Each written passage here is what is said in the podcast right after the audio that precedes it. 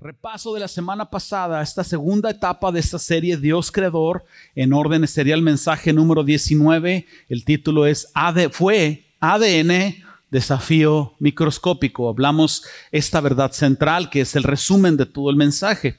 El ADN es una de las mejores evidencias que hay a favor de Dios, porque la impresionante complejidad e inteligente funcionamiento del ADN desafían directamente la idea de la evolución.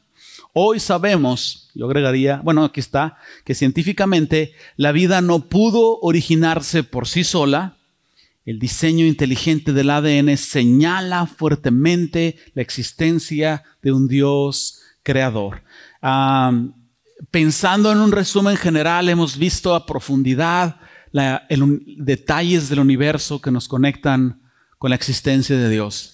Hemos visto la impresionante cantidad de cosas que tienen que unirse y armonizarse para que haya vida en el planeta. Nos hemos metido profundamente en este planeta y hemos visto la impresionante eh, manera en cómo funciona el ADN. Y créanme que solamente son algunos de los detalles. Me encantaría un día hablar sobre bacterias, otro día hablar sobre microbios que aunque no lo creas, muestran evidencias de un Dios creador. Hay bacterias y hay microbios que son necesarios para la vida. Y la escritura este, nos dice que cuando Dios creó todas las cosas, Dios dijo que todo era... Entonces la pregunta es, ¿las bacterias y los virus estaban en el planeta son buenos? Sí, el asunto es que se salieron de los parámetros de donde estaban y en algunos organismos vivos se requiere de bacterias para multiplicación, procreación, creación de oxígeno en plantas. Es increíble, pero no podemos tocarlo porque si no, pues olvídense aquí como 20 domingos, ¿verdad? Hablando. Sin embargo, hoy vamos a extender el mensaje a esta área que es un desafío también en el buen sentido, porque eh, el mensaje de hoy se llama el enigma de la mente, el misterio de la mente. ¿Por qué la mente tiene una conexión con algo aquí adentro que lo atribuimos a algo espiritual? el alma, la conciencia y muchas cosas más. Estoy ah, casi seguro que no vamos a recordar todos los detalles eh, de, cada mención de este mensaje, pero tú te puedes llevar esta verdad central disculpen si parezco disco rayado.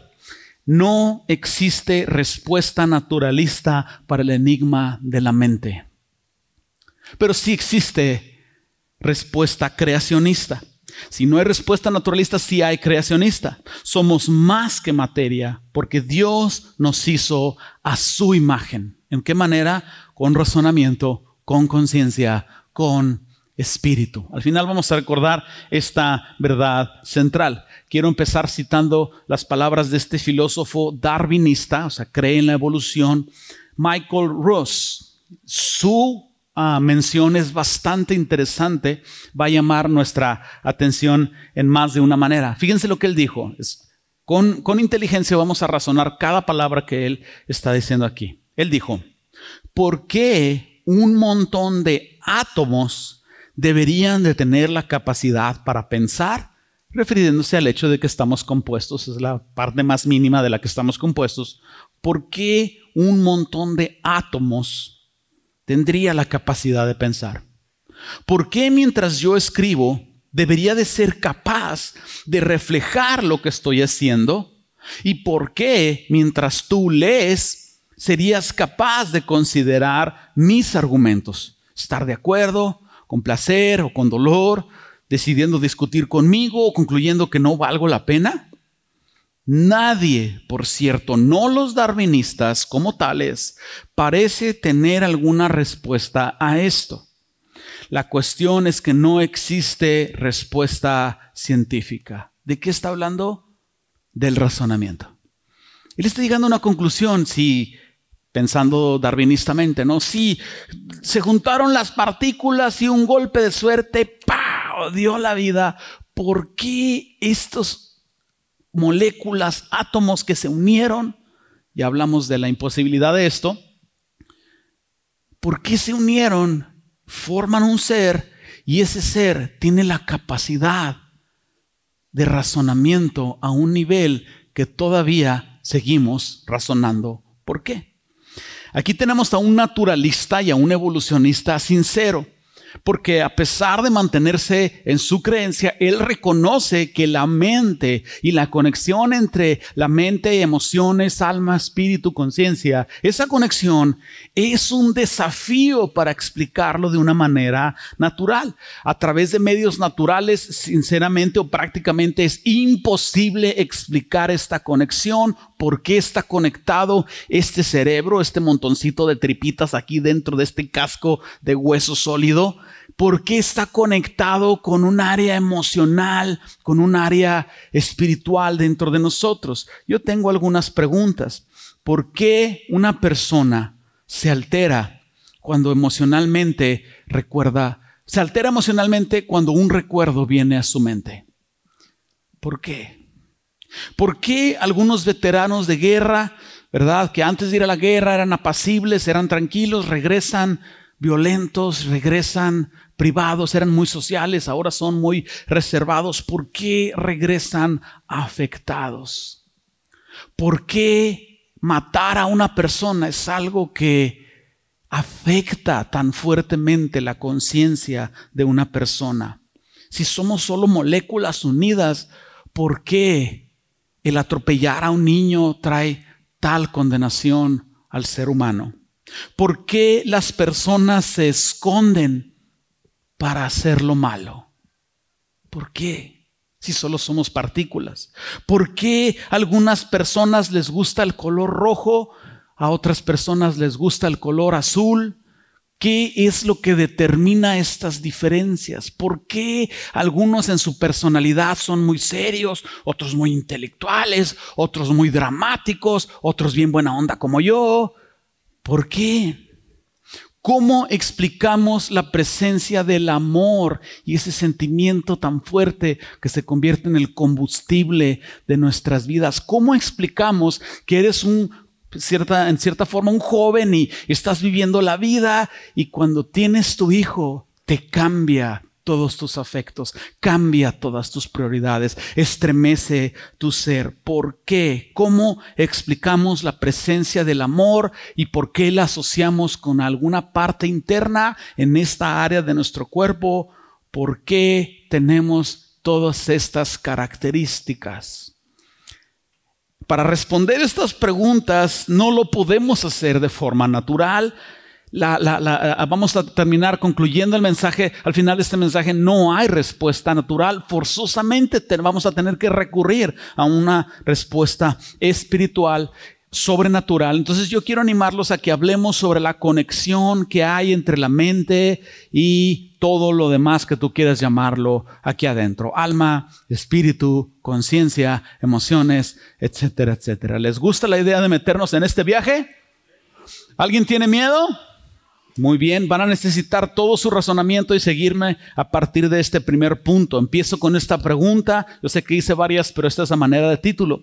¿Qué dicen los científicos naturalistas respecto a la conexión que hay entre el cerebro y la conciencia humana? Ok, ah, los naturalistas creen que lo natural y el mundo físico, es decir, todo lo que tú puedes tocar, toca tu silla ahí donde estás, toca tu Biblia, los naturalistas creen que lo físico es todo lo que hay, que no existe un ser supremo, así lo dicen, que haya creado todas las cosas. Ellos niegan la existencia de Dios. Ellos dicen que Dios no es necesario porque la naturaleza se ha creado sola. Ellos dicen que no existe conexión entre la conciencia y lo espiritual. En un término general, los naturalistas evolucionistas Fisialistas que creen que solo existe el mundo físico, ¿verdad? Y entre todos ellos mm, eh, ateístas, ellos creen que Dios no existe, entonces, ¿de dónde viene la conciencia? De estímulos, de neuronas, de reacciones químicas, un chorro de respuestas que realmente las consideramos como no ah, aceptables, ¿verdad? No, no, no entran de nuestra, dentro de nuestra lógica común. Está este hombre aquí en pantalla, Ray Kurzweil, o Kurzweil. Ah, siempre batallo con la pronunciación de los nombres, no, no sé exactamente cómo voy a pronunciarse, pero voy a tratar de hacerlo. Ray Kurzweil es un naturalista, ateísta, inventor, inventor, músico, científico especializado en computación, científico especializado en inteligencia artificial, considerado la máxima máquina pensante. Este, este, tipo y Chuck Norris están al nivel, o sea, nomás le falta hacer tortillas de harina y jugar al trompo, mi compadre. Es una eminencia en la categoría, lo consideran de esta manera, o el título de la máxima mente, máquina pensante de este siglo, ah, como dije ahorita, él, Chuck Norris y John Wick, al nivel. Escribió un libro.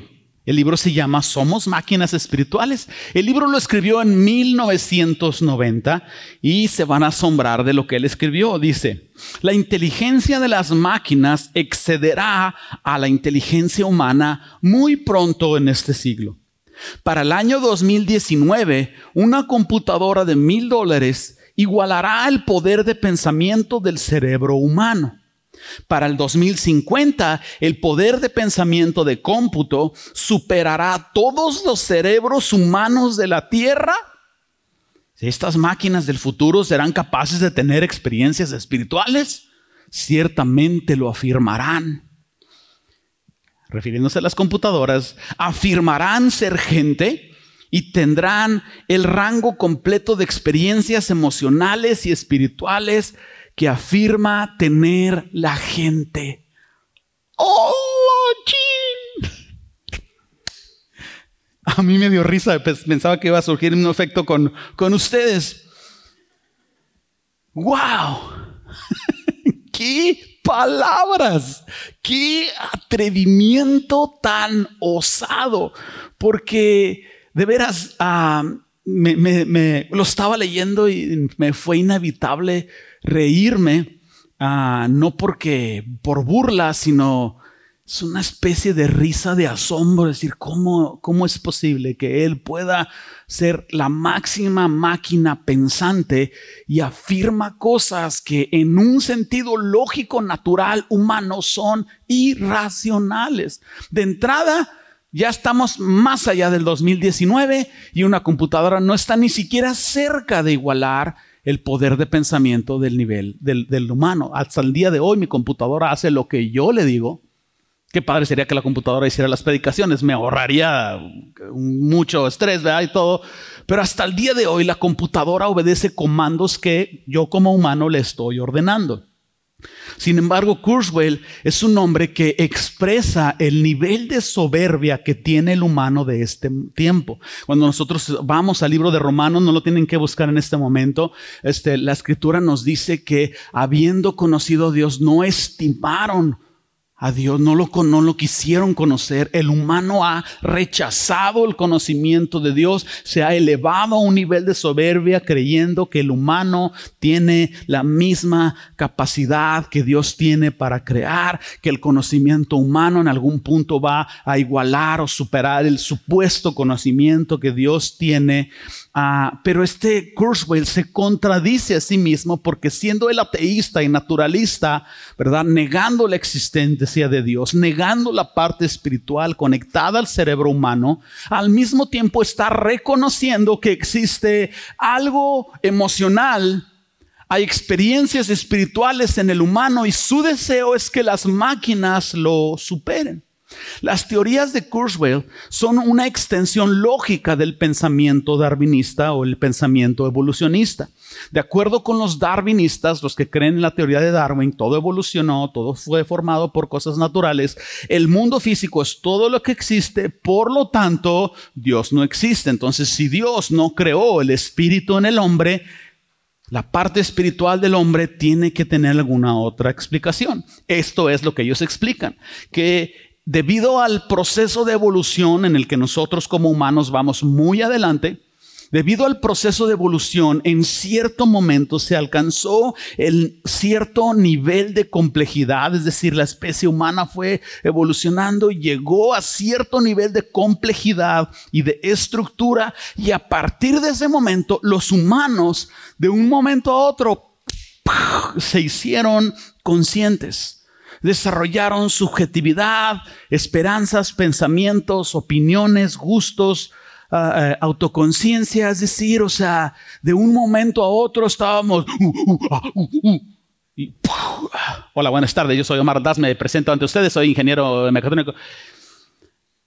De un momento a otro el humano alcanzó conciencia alcanzó razonamiento, alcanzó una voz interior llamada conciencia, alcanzó memoria, alcanzó voluntad propia. Ideas como estas están plasmadas por todo a nuestro alrededor. Eh, en ninguna manera quiero satanizar estas eh, películas, las que voy a mencionar ahorita son muy buenas, solamente quiero eh, utilizarlo como herramienta para mostrarles cómo a tu alrededor está ese pensamiento y cómo ese pensamiento lo quieren inyectar en nuestros hijos, pero tú habrás visto seguramente una de las varias películas de El Exterminador. De hecho, si alguien se apellida Connor aquí, yo le sugiero salga corriendo. Si vieron las de Terminator, entonces, entonces, uh, hay otra película, Yo Robot. Bueno, déjenme hablar de Terminator. Este, la idea central de todas estas películas, más que viajar al pasado y querer matar a Sana Connor para que no tenga a su hijo John Connor, para que no le gane las máquinas, y se regresan al pasado y otros más al pasado y luego otro más al pasado, y ya me confundí, pero a fin de cuentas siempre los buenos ganan. El punto es este, que en algún momento las máquinas, al igual que la idea evolucionista, alcanzaron cierto nivel de conciencia y las máquinas, lo que se conoce como IA, inteligencia artificial, AE en inglés, alcanzaron un nivel de conocimiento en el cual tomaban decisiones morales. Entonces las máquinas hicieron una evaluación y dijeron, el humano se está destruyendo a sí mismo. Y para evitar que el humano se destruya con contaminación, calentamiento global y cosas así, vamos a controlarlos para que se pueda preservar la especie. Entonces esa es toda la idea de que las máquinas quieren controlar a los humanos dentro de esta película. La idea proviene de el darwinismo. Las computadoras pueden llegar a cierto nivel de conciencia porque la naturaleza misma llegó por sí misma, eh, perdón la repetición, a cierto nivel de conciencia. En la película de Yo Robot, ¿alguien vio Yo Robot? ¿Cuántos se encariñaron con Sony? No se hagan. Ok, el punto es este. Ah, hay un científico ahí que crea unos robots, ¿verdad? Muy similares a los humanos, cocinan y todo. Nos encantaría a todos tener uno de estos en casa. Pero el, el científico crea a un robot llamado Sony.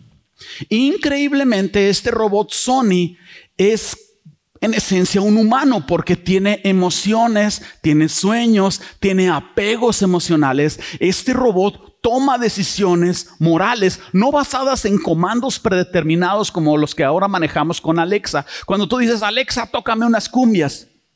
Bien que se lo han pedido, no se hagan. Pero bueno, tú le dices, Alexa, tócame unas cumbias. Alexa toma tus palabras, que son códigos, los forma. Y cuando tú completas el 80% de un comando, ella lo toma como concreto y te da una serie de respuestas preprogramadas. Alexa, cuéntame un chiste, ¿verdad? Reúnes el comando, todo es comandos pregrabados y predeterminados. Pero este robot Sony toma decisiones emocionales, morales, y la película, ¿verdad? Ganan los buenos debido a las decisiones moralmente correctas que este robot toma. Esto es también lo que sucede, eh, eh, eh, este mismo pensamiento está dentro del área de la clonación. Están afanados por clonar un humano. Hay películas que tú has visto sobre clonación, donde clonan a, una artista, una celebridad, para si se enferma tener órganos compatibles. alguien le ha tocado ver una película como esta? Hay una que se llama The Island y cosas así. Entonces, ah, chistosamente dentro de esta película se les sale de control porque los clones tienen emociones, decisiones, conciencia, pero los científicos están afanados por clonar seres humanos. No lo han logrado. Yo sinceramente tengo mis dudas de si realmente ya clonaron esta famosa oveja. No sé dónde va ahorita la saga. Pero sí sé algo, que ha habido intento tras intento fallido por clonar al humano. Si tú has oído algo similar, usa tu inteligencia.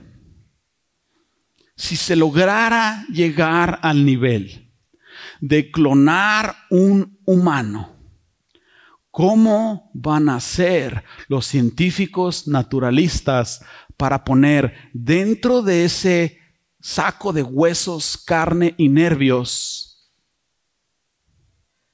espíritu, personalidad, apegos emocionales. ¿Cómo a partir de elementos naturales van a poner algo espiritual en ellos? Bueno, ahí se los dejo de tarea. La pregunta es por qué los humanos están tan afanados por igualar eh, electrónicamente el nivel de conciencia que el humano tiene. ¿Por qué los naturalistas niegan la existencia de Dios y automáticamente niegan la existencia del espíritu en el humano y al mismo tiempo buscan encontrar reemplazos por el lado de la clonación, por el lado de la inteligencia artificial, por el lado de la, eh, lo paranormal y lo hay otro nombre para esto, porque cuando Dios no existe, el naturalismo no lo explica. Bueno, vámonos a fenómenos paranormales. Ya recordé la palabra. ¿Por qué? ¿Por qué están tan afanados? Por lo mismo de siempre. Porque si el humano logra llegar al nivel creativo que Dios tiene, va a suceder un efecto de disminuir, menguar, hacer porosa la fe de aquellos que, ponemos nuestra esperanza en Dios. ¿Por qué? Porque si el humano puede llegar a ser capaz de crear al nivel de Dios, entonces nos van a decir, tu Dios no es tan poderoso como tú crees. Y la clonación puede sanarte porque te podemos dar el órgano a través de la ciencia humana y tu Dios no te ha podido sanar. ¿Por qué están tan afanados por lograr este objetivo? Digo, no se asusten, nunca va a suceder este asunto. Ah, por la misma cosa. ¿Cómo van a poner alma en ellos? ¿Cómo van a poner espíritu? Pero están afanados por llegar a cierto nivel que pueda dar respuestas o mostrar evidencias de que Dios genuinamente no existe para que entonces el humano pueda ser plenamente libre de toda responsabilidad moral y tomar su camino, que a fin de cuentas fue lo que Adán y Eva decidieron. La serpiente les dijo, este, Dios dijo que no comieran, pues, ¿por qué no? Pues dijo que moriríamos y la serpiente les dice, no morirán, sino van a ser como Dios. Es decir, o sea, tú puedes llegar al nivel de Él, no lo necesitas a Él, en ti está todo. Menso, ¿para qué te dejas gobernar? Y el humano rechazó la sabiduría de Dios y ha tomado su propio camino. Y las consecuencias son por demás obvias al día de hoy. Entonces, a pesar de este nivel de soberbia, de este nivel de pensamiento, ¿verdad? La ciencia y la experiencia nos llevan a una sola conclusión. Es evidente que hay una conexión entre el cerebro y algo espiritual aquí adentro. Entonces, vamos adelante al siguiente punto. Quiero hablar en el inciso B sobre la conexión entre el cerebro y el alma, cómo esta conexión son un enigma para la ciencia natural. Entonces, nosotros podemos considerar varias razones, yo voy a citar ahorita cuatro, ¿verdad? Una lista enorme, pero de nuevo no podemos poner todo en un domingo, pero voy a considerar por ahorita cuatro razones por las cuales la ciencia es un enigma para la evolución. Cuatro razones por las cuales la evolución es ineficaz en explicar la conciencia, el espíritu, el alma y todo lo demás. ¿Listos para la primera? No, no están listos. ¿Están listos? Número uno, la necesidad humana de trascendencia. Vuelvo a repetir, según los naturalistas, evolucionistas, fisialistas, ateístas, etcétera, ah, somos solo materia. Lo físico es todo lo que hay, todo lo que nosotros vivimos, aprendemos, experimentamos, sentimos, el amor por tu familia, va a terminar cuando tu vida termine. Krashka. Caput. Chupó faros. Tres idiomas distintos. Se acabó. Todo lo que amaste, todo lo que disfrutaste, todo lo que hiciste, no significó nada. Fueron impulsos neurológicos reacciones químicas biológicas. Esta vida es todo lo que hay. Disfrútala porque no hay nada más allá después de esto. Steve Jobs, yo creo que ustedes lo conocen, eh, una de las mentes maestras de ese tiempo. Gracias a él, ustedes tienen gran deleite utilizando sus iPads, sus iPhones, el, el, iPod y todo lo que termina en pod, él lo inventó. Este, eh, el primero en poner una computadora dentro del espacio de un solo monitor. o sea, es un hombre innovador, increíble. Falleció fue eh, este, paciente de cáncer, tuvo cáncer de páncreas, estando en su último momento en, cama, en lecho de muerte, Steve Jobs, en esencia teísta, dijo lo siguiente. Dice, es raro pensar que a lo largo de tu vida acumulaste toda esta experiencia y luego solo desaparece. Así que quiero pensar que algo sobrevive y que tu conciencia permanece. A pesar de la negación de aquellas personas o científicos naturalistas, de que el mundo físico es todo lo que hay, hay algo dentro del ser humano dentro de nosotros que nos dice que nuestra vida significa para algo, que debe de haber algo que trascienda. Lo he explicado, trascender quiere decir que va más allá de nuestra vida, que nuestras acciones importan para un mundo subsecuente después de esto. Entonces, esta necesidad de trascendencia está como parte natural de nosotros. ¿Quién de ustedes le gusta la idea de que cuando mueras, todo lo que amaste, trabajaste, hiciste y disfrutarse Krashka. Levante la mano al que le gusta la idea. A nadie nos gusta la idea. Pero hay quienes prefieren adoptar esa idea que reconocer a Dios. ¿De dónde viene este sentir de mi vida tiene que significar para algo? ¿Viene de solo neuronas en nuestro cerebro que hacen crear un pensamiento que realmente es más, entre comillas, ¿no? una ilusión que una realidad? ¿Será cierto que no hay espíritu dentro de nosotros?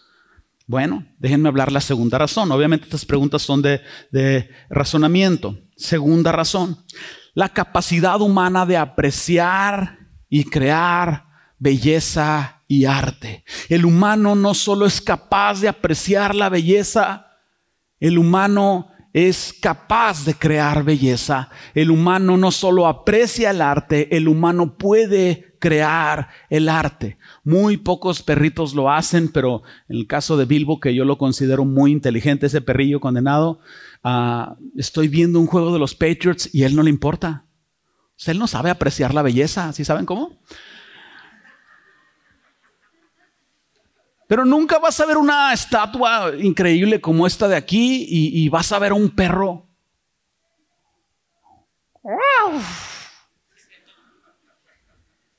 Ese perrito va a firmar y se va a ir. Los humanos apreciamos la belleza. Es casi imposible que no te detengas un segundo a ver un atardecer, sobre todo en Ciudad Juárez. Lo único bonito que tenemos, los atardeceres. La playa, aunque te digas, es que yo vengo de Veracruz, yo conozco la playa. Aún así, cuando regresas a tu tierra, te encanta ver el mar. Te encanta la belleza. Los que han surfeado, los arrecifes son hermosos, ah, la naturaleza es hermosa, ciertas obras de arte, a muchos les gusta. ¿Por qué razón personas pagan millones y millones de dólares por pinturas que a veces ni le entendemos nosotros los, los comunes?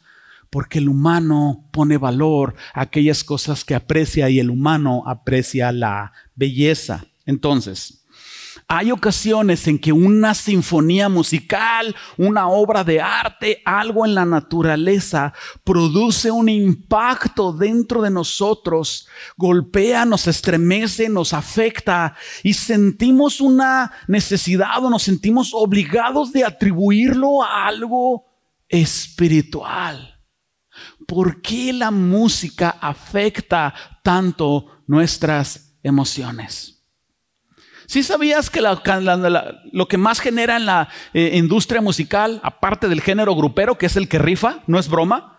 El, el género musical que más dinero produce es el género grupero, así que arriba la banda machos. Pero bueno, ah, las canciones que más dinero dejan son las canciones de desamor.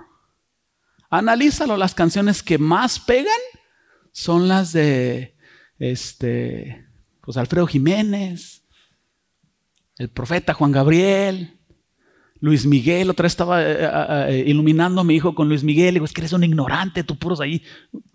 Grupos japoneses que no saben ni qué cantan. Ahí le va una buena. Le puse completo hasta que dijera renuncio el de boleros de Luis Miguel. No, no se crean, no es verdad, es broma. ¿Por qué? ¿Por qué la música afecta nuestras emociones? Timothy Keller, un teólogo y pastor en la ciudad de Nueva York, que esencialmente se ha convertido en mi autor favorito de libros. Ya destronaron a Max Lucado, Max Lucado, medalla de plata, Timothy Keller, medalla de oro. Ahorita es el que más me gusta. Escribió un libro llamado Una fe lógica, actualmente mi libro favorito, me encanta. Este, él escribió en este libro estas palabras que nos van a hacer pensar. Dice, si eres envuelto en alegría y asombro por una obra de arte, alguna melodía, algún paisaje hermoso, te empobrecerá, te va a desanimar, te va a dar para abajo. Te empobrecerá acordarte que este sentimiento es solo, tiempo, según el naturalismo, es solo una reacción química que ayudó a tus antepasados uh, uh, uh, a encontrar alimento unga, unga, unga, y a escapar de los depredadores. Unga, unga, unga, unga, unga. Y nada más. Es difícil obtener gran placer de la música si sabes y recuerdas que su trascendencia es mera ilusión. Entonces, ¿será posible que el arte, la belleza, las cosas similares sigan provocando en las personas la intuición inevitable de que la vida es más de lo que el secularismo, secularismo científico puede explicar. Yo digo que sí. Yo digo que la vida es mucho más allá de lo que naturalmente nos quieren explicar. Muchas experiencias en la vida nos hacen pensar que esto no es todo lo que hay. No solo se trata de salud física, no solo se trata de riqueza, no solo se trata de libertad. Preguntas de razonamiento, ¿por qué el arte y la belleza hacen estremecer nuestro interior? Si tú no eres del tipo de personas que el arte te hace estremecer, en alguna categoría de la vida algo debe de afectar tus emociones. ¿Cómo explicamos este tipo de impacto en nuestras vidas de manera química, física, neurológica, natural. ¿Cómo lo explicamos? Número tres, la evidencia médica. Esto se va a poner bueno. Ah, hay evidencia médica que habla a favor del alma y del espíritu, aunque no lo creas. Sam Parina, neuropsiquiatra del Instituto de Psiquiatría de Londres, eh, entrevistó a 73 víctimas.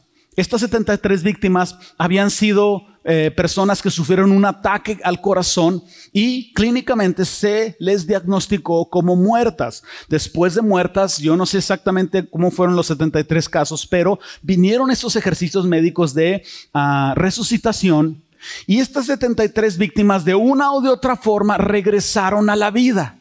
Ok, de las 73, 10%, casi 8 de ellas, reportaron haber tenido experiencias mentalmente lúcidas y experiencias espirituales. Ocho de las 73 dijeron cosas como, de pronto me vi ahí en la cama del hospital y vi a los doctores aplicándome los choques eléctricos. Estaba escuchando todo lo que ellos me estaban diciendo. Yo escuché cuando dijeron está muerto. Yo conozco personas de primera mano, gente de aquí de la congregación que tiene testimonios similares que dijeron, me, estaba en una cirugía, estaba muriendo, me vi a mí mismo ahí y luego regresé. 10% tuvieron experiencias como estas. Después de este y otros estudios, Parina, que anteriormente era escéptico, dijo, los descubrimientos científicos hasta el momento podrían apoyar la idea de que la mente y la conciencia o el alma son entidades distintas. Conectadas, sí, pero distintas. Tenemos otro más, Welder Penfield, reconocido como el padre de la eh, neurología moderna. Él comenzó a sospechar que en el humano era ah, no solo había cerebro, sino que había quizás algo más allá que solo neuronas. ¿Cómo fue que llegó a este sospecha, a este entendimiento? Bueno, Penfield, en un, en un primer estudio, dos acontecimientos lo marcaron. El primero de ellos fue este. En un estudio, él estuvo tratando a pacientes epilépticos. Y de alguna manera él lograba a través de impulsos eléctricos controlados estimular las partes de su cerebro. ¿Alguien le ha tocado ir con el doctor? Te ponen te doblan la rodilla y te pegan con el martillito y das una patada. ¿Alguien le ha tocado? Un estudio de reflejos. En las noches Karina me da cachetadas y dice que son reflejos. Pero otro día hablamos del matrimonio. Entonces el asunto es que él empezó con medio por medio de estímulos electrónicos a estimular los cerebros de personas mientras estaban conscientes. Eran epilépticos. Y entonces estimulaba eléctricamente y de repente los pacientes levantaban la mano. Levantaban el pie. Y decían los pacientes, oh caray, yo no estoy haciendo eso, usted no lo está haciendo eso. No, usted lo hizo, ¿qué me está haciendo? ¿Qué está haciendo usted? Pues tengo la mano arriba, pero yo no la levanté. Esto es más profundo de lo que piensas. Porque entonces quiere decir que el estímulo, las neuronas, todo lo naturalista, crea un impulso, el cuerpo lo obedece, pero la mente lo registra. Quiere decir que el cerebro y las neuronas y el razonamiento son dos cosas distintas. Entonces, Penfield declaró lo siguiente, a lo largo de mi propia experiencia científica, yo, al igual que otros científicos, he luchado por probar que el cerebro es la explicación para la mente. ¿Qué significa esto? Que la mente está separada del órgano natural del cerebro. Tus pensamientos son más espirituales de lo que tú crees que son. Por eso hay tanto en la escritura que habla sobre nuestra mente y la renovación de la mente. En este mismo doctor Penfield, después de intervenir quirúrgicamente a más de mil pacientes con epilepsia, ah, él se dio cuenta que hay una conexión evidente entre el cerebro y la mente. Entonces, ¿por qué este reconocido eh, neurocirujano admitió que no se puede explicar la conciencia a través del naturalismo porque la evidencia médica lo dice. Número cuatro, la presencia de la conciencia humana. Los naturalistas, dicen que o creen que la conciencia humana es el resultado de procesos evolutivos, ¿verdad? Que alcanzaron cierto nivel, lo mencionamos ahorita. Barry Bain Bayerstein, está raro su apellido, científico naturalista, especializado en el cerebro, afirmó lo siguiente, defendiendo la evolución. Dice, así como los riñones producen orina, así el cerebro produce conciencia. De entrada es de mal gusto la observación, ¿verdad? Porque hay muchas implicaciones dentro de esto. O sea, está diciendo, o tus pensamientos son desperdicios, todo es natural, no te preocupes. Pero, o sea, es como que dentro de su pensamiento una consecuencia natural, o sea, la evolución iba a llegar a crear esta conciencia como los riñones iban a llegar a crear orina. Sin embargo, tienen que seguirme en su razonamiento a partir de ahorita. Si esto fuera verdad, significaría entonces que todo lo que nosotros hacemos, Todas las reacciones que nosotros tenemos son meramente impulsos químicos o neurológicos, es decir, nuestras acciones no son motivadas por nuestra libre voluntad. Si tú te vestiste de azul, de rojo, de verde, no es porque tú lo decidiste, según este pensamiento, es porque neurológicamente las reacciones químicas te llevaron a esto. En esencia, no eres tan libre para decidir como crees que eres. Entonces, si esto es así, fíjate hacia dónde, va la cosa, hacia dónde va el pensamiento evolucionista. Es más que explicar el origen de la vida. Si esto es así, entonces no somos esencialmente responsables por nuestra conducta. Después de todo,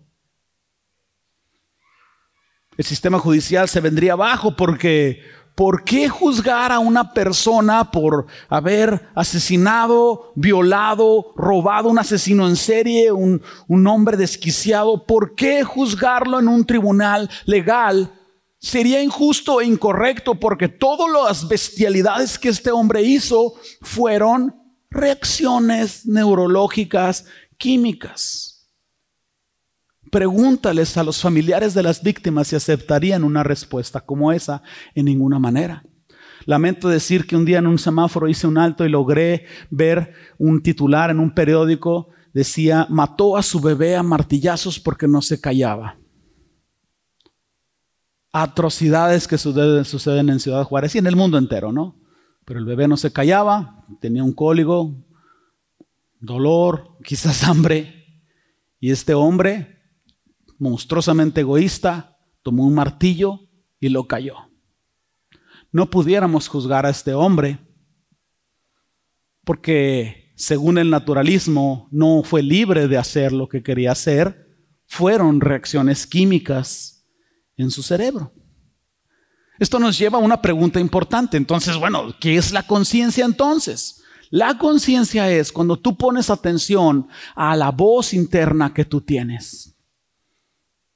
En el momento en que tú pones atención a esa voz interna, ya te das cuenta que tienes conciencia. Es cuando tú tienes pensamientos acerca de tus pensamientos. Híjole, ¿por qué reaccioné de esta manera? ¿Por qué le dije esto? ¿Por qué no aquello? Porque cuando tú tienes pensamientos sobre tus pensamientos, tú tienes, tú tienes conciencia. Son las sensaciones, los sentimientos, las emociones, los deseos, las libres decisiones que tú tomas.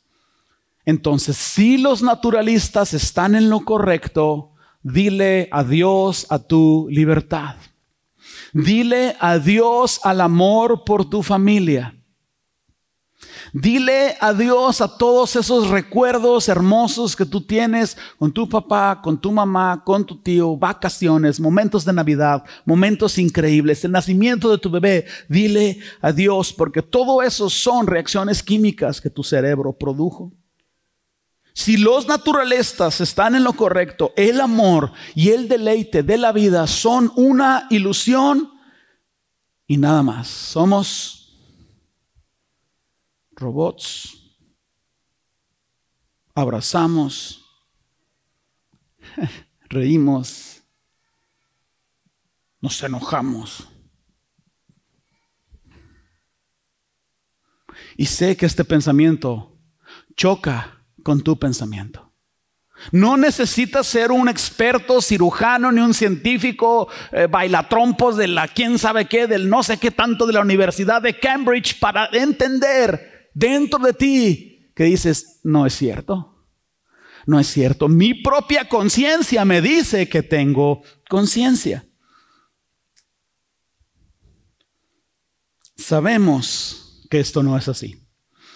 Un científico especializado en el cerebro, podrá saber mucho del cerebro, podrá meterme en, una serie de estudios médicos y ver a través de estudios médicos que una parte del cerebro está inflada, otra está afectada, esto, aquello. Podrá saber mucho del cerebro y podrá tener en sus manos estudios médicos de mi cerebro, que de hecho se impactaría, ¿no? Si viera mi cerebro. Pero bueno, este, es chiste, hermanos, es para que se le vienen pero ese científico, a pesar de que sabe mucho del cerebro, tendría que preguntarme a mí,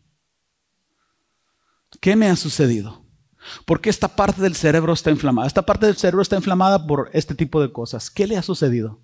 Y yo libremente tendría que responderle, si quiero o no quiero, responderle, si pasó esto, no pasó esto, me siento así, me siento así. Podrá saber mucho del cerebro, pero tiene que preguntarme a mí. Yo tengo conciencia y tengo espíritu y tengo razonamiento y tengo libre voluntad para responder o no. Finalmente, obvio, ¿qué dicen las escrituras con respecto a la mente y el espíritu? uh, más de lo que ustedes se imaginan. La ciencia ha descubierto, lo reconozcan o no, que la conciencia y la mente están conectadas aunque son distintas. Bueno, la Biblia nos ha venido diciendo esto desde muchos siglos atrás, desde mucho antes que el humano se inventara la palabra ciencia y la especificara en neurología, biología, esto y aquello muchos años antes, el Antiguo Testamento, el Nuevo Testamento, vienen reafirmándonos que somos más que cuerpo, que poseemos dentro de nosotros espíritu. Nosotros sabemos por los relatos bíblicos y sabemos que son verídicos, esa es otra serie de precauciones aparte, ¿verdad? Pero el Antiguo Testamento es el documento más auténtico y autenticado en toda la historia de la humanidad. La resurrección de Jesucristo no solo está en la Biblia, está en los registros históricos de personas que no eran cristianas, que dijeron los cristianos vieron a Jesús resucitado, aquí está esto. De veras, todo lo que el Nuevo Testamento habla está autentizado, autenticado es auténtico como verídico. Entonces, tenemos que tomar la información del Nuevo Testamento como verídica. Y el Nuevo Testamento nos dice que cuando personas murieron y luego resucitaron por el poder de Jesús, cuando estas personas murieron, su espíritu abandonó el cuerpo. Pero cuando estas personas resucitaron, regresó su espíritu. Es decir, sus recuerdos regresaron. Ah, papá, mamá, hermanos. Sus afectos regresaron. Te extrañé, te quiero, te extraño. Sus experiencias regresaron. Esa parte, sabemos que es espíritu, pero vamos a decirlo así, llámala como quieras. Se conecta con tu mente y te hace sentir afectos, te hace sentir cosas. El Nuevo Testamento no lo dice. Repetidamente la escritura hace distinción entre la carne y el espíritu. Ustedes lo han leído, Santiago 2.26 en pantalla para ahorrar tiempo, porque como el cuerpo sin espíritu, distintos pero conectados, está muerto, así también la fe está muerta. Sin obras está muerta. Cuando Jesús resucitó a la hija de Jairo, si tú tomas notas en Lucas capítulo 8, le piden a Jesús que vaya y ore por ella. La niña ya tenía rato muerta. Jesús saca a todos, se queda con los de confianza en un cuarto, toma la mano de la niña. La Biblia dice, más él, Jesús, tomándola a la niña de la mano, clamó diciendo, muchacha, levántate. Entonces, su espíritu volvió, inmediatamente se levantó y él mandó que le diesen Carne, espíritu, cerebro, conciencia. 1 Corintios 6:20 dice, porque habéis sido comprados por precio, glorificad pues a Dios en vuestro cuerpo y en vuestro espíritu, los cuales son de Dios. Cuando Dios nos hizo a su imagen, la Biblia no quiere decir que nosotros vamos a alcanzar cierto grado de divinidad. Simplemente quiere decir que en el, específicamente en el humano hay características que solamente un ser divino las tiene y es que ese ser divino es supremamente inteligente, supremamente consciente, poderosamente creativo y tomó una muy pequeña fracción de él mismo y dijo, hagamos al hombre a nuestra imagen con capacidad de razonar, sentir, decidir, apreciar moralmente, decidir moralmente, crear las cosas, tener voluntad propia y ningún otro ser de la creación está ni siquiera cerca de hacer estas cosas. Nuestra conciencia como humanos nos dice lo que es correcto o incorrecto, aunque no hayas leído la Biblia. De otra manera, ¿por qué te escondes cuando robas? Porque los niños chorreados del chocolate le dicen a su mamá, no, no he comido el chocolate. Nuestra conciencia nos dice dentro de nosotros que un día seremos juzgados. Por eso el mensaje del Evangelio impacta fuertemente el corazón de las personas, porque cuando alguien te dice, ten cuidado, porque al final de tu vida el Señor va a pedir cuentas de ti, esas palabras tienen un efecto impresionante dentro de ti. ¡Pum! Te golpean. ¿Por qué? Porque tu conciencia ya te lo ha venido diciendo y estas palabras solo son la confirmación de lo que tú ya sabes o ya sabías. ¿Por qué las personas se esconden al robar? Una vez más. ¿Por qué las personas experimentan fuerte condenación después de pecar sexualmente? Si tú tuviste pecado sexual antes de Cristo, o espero que no después de Cristo, tú sabrás que la fornicación te da el placer que dicen por ciertos momentos, pero terminado el acto, tú sabes la condenación que se experimenta. Te sientes sucio, te sientes indigno, te sientes inconfundido, te, te sientes confundido, perdón. ¿Por qué el pecado sexual produce tal condenación cuando esencialmente no hemos leído en la Biblia que es pecado? ¿Por qué los humanos recurren al alcohol o a las drogas o comen por ansiedad para olvidarse de los problemas que afectan sus emociones, problemas que vienen a su mente y les afectan en sus vidas? La ciencia no puede explicarlo. Y cuando la ciencia no puede explicar esto, la única opción que te queda es recurrir a la sobrenatural y la Biblia sí puede explicarlo, por qué suceden todas estas cosas. Y no solo esto, la Biblia nos da soluciones que en el nombre de Jesús hay libertad, en la fe en Jesucristo hay libertad. ¿Por qué? Porque nosotros podemos conectarnos con Dios, porque Él nos ha dado espíritu, Dios mismo es espíritu. Por eso nosotros percibimos Dios está aquí, porque tenemos espíritu. Por eso la evidencia bíblica es más que contundente hagamos, Génesis 1.26, nueva traducción viviente. Entonces dijo Dios, hagamos seres humanos a nuestra imagen, para que sean como nosotros. Si Dios ama, tú amas. Si Dios decide, tú decides. Si Dios crea, tú creas. En ese sentido, eres parecido a Dios para que sean como nosotros. Ellos reinarán sobre los peces del mar, sobre las aves del cielo, los animales domésticos, los animales salvajes de la tierra, los animales pequeños que corren por el suelo. Así, así que Dios creó a los seres humanos a su propia imagen, a imagen de Dios los creó. Hombre y mujer, no hay diferencia, Dios los creó. En conclusión, Goffrey Metal, no encontré una foto de él que tuviera la suficiente resolución para verla aquí en pantalla, pero es un filósofo, nos deja unas palabras de conclusión muy interesantes.